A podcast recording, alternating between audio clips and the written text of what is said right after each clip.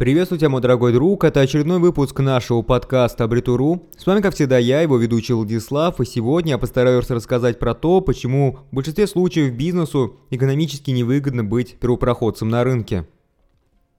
Как правило, сегодня плоды нашего интеллектуального труда оцениваются существенно дороже, чем труда физического. Например, работа грузчика стоит кратно дешевле, чем работа разработчика. Примеров можно привести огромное множество.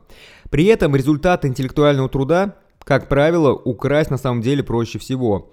В целом, если посмотреть на рынок э, России, да, то многие компании воруют друг у друга идеи, и при этом крайне редко встречаются какие-то судебные разборки по таким делам.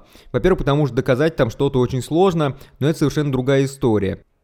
В целом, я отношусь к такой практике нормально. Но давайте представим, да, вот, например, у вас есть какая-то хорошая реализация какой-то функции, которой сейчас нету конкурентов. Если рынок это воспринимает позитивно, рынку это нравится, то она очень скоро появляется у конкурентов. И в целом, да, это неприятно, но это достаточно хорошая практика для рынка.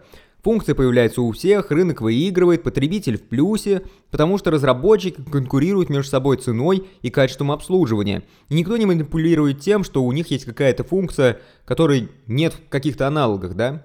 Но для первооткрывателя здесь есть очень неприятная особенность, и она скрывается в том, что конкуренты пускай и будут выполнять роль догоняющих, но у них будет прекрасная возможность сделать все то же самое, но немного лучше.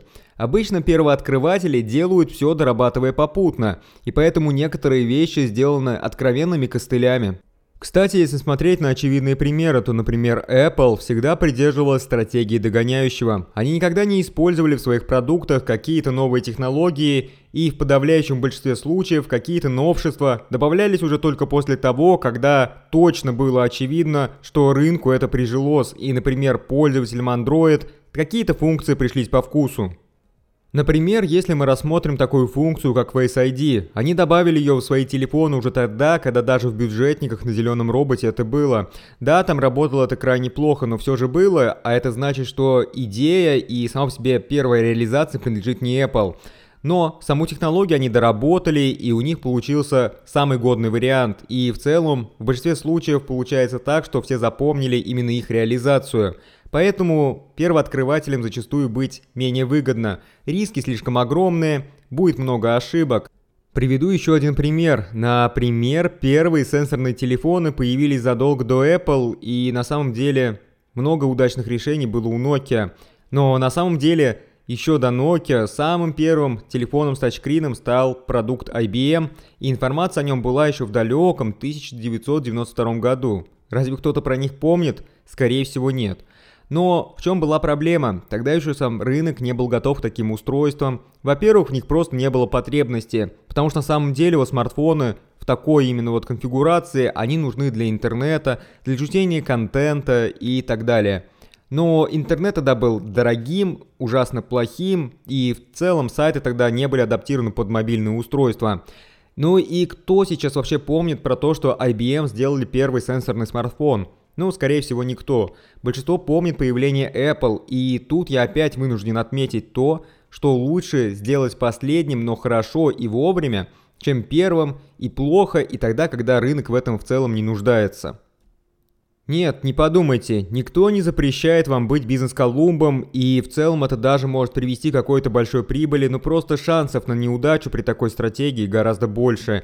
Именно по этой причине, как правило, развитием новых технологий Обычно занимаются энтузиасты, а крупные корпорации подхватывают эту тему уже тогда, когда становится очевидным, что тема рабочая, она нужна этому рынку. После они дорабатывают технологии до ума, чтобы ими хотелось пользоваться большинству пользователей, и чтобы продавать саму по себе эту технологию было гораздо проще.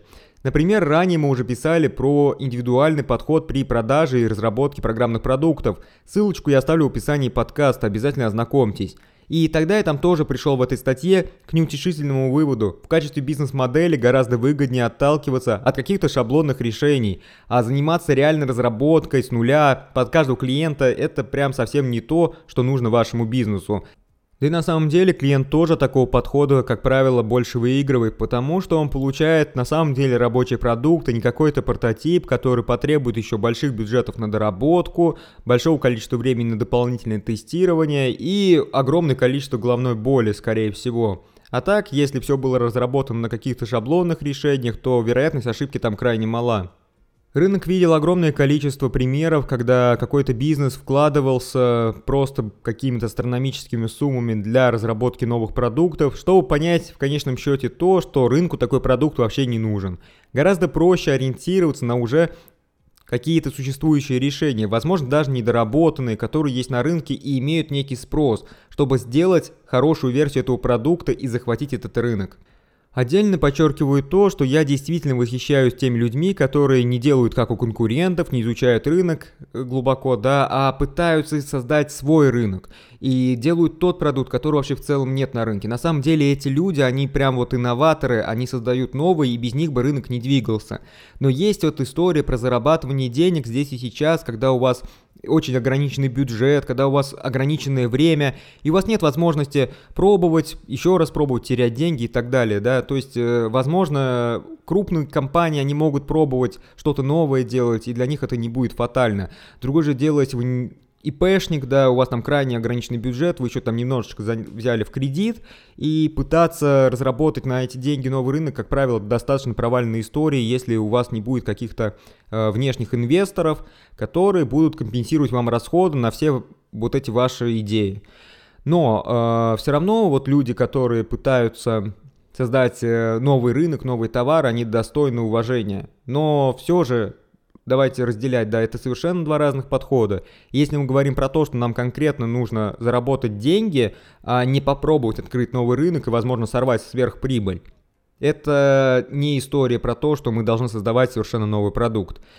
Более эффективный, если оценивать как именно бизнес-модель для зарабатывания денег, да, э, то есть там, где меньше риска и больше вероятность того, что вы точно окупите вот все свои вложения, да еще и прибыль заработаете. Это заход на уже какие-то существующие рынки. Возможно, рынки, которые пустуют, но там точно есть какой-то спрос, там есть продукты с недоработками. Вот это действительно рабочая бизнес-модель. На этом я заканчиваю, потому что я сказал все, что хотел сказать. Э, позволю себе напомнить э, всем о том, что именно ваши лайки, репосты и комментарии позволяют развиваться нашему подкасту. Также еще раз подчеркиваю то, что мы есть во многих социальных сетях, и ссылочка на нас будет в описании. Подкаст есть точно вот прям на всех сервисах, где есть подкасты, поэтому вы сможете слушать нас именно там, где вам удобно. Ну а я с вами не прощаюсь, потому что мы обязательно услышимся в следующих выпусках нашего подкаста «Абритуру».